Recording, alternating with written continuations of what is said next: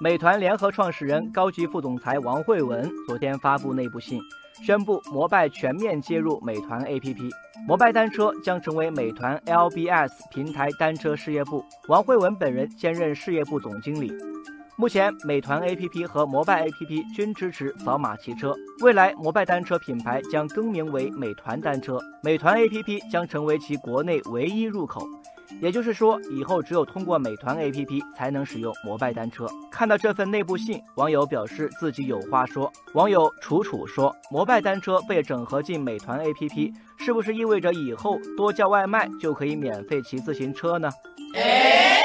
网友南山说，摩拜更名一方面表明摩拜进一步整合进美团生态，另一方面也表明美团放弃了探索摩拜变现的可能性。网友远望则对摩拜单车更名为美团单车表示不理解，他说，摩拜单车的名字挺好听的，为什么摩拜不能像饿了么一样独立于支付宝呢？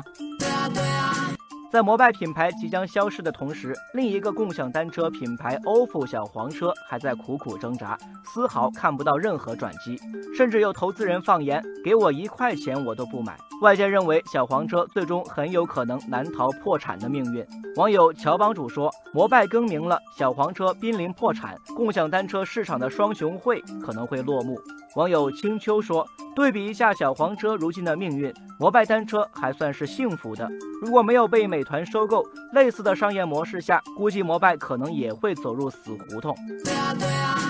网友11路车说，共享单车行业迟迟找不到盈利模式，是其难以持续发展的死穴，当资本失去耐心，共享单车也难免归于平静。不过回过头来想想，剔除掉泡沫式的发展，剔除掉对公共路面的侵占，共享单车给人们的出行的确带来了不少便利。网友姑苏慕容说，祝共享单车在2019年好运，毕竟骑共享单车已经成为一种生活习惯，失去了总觉得生活有些不便。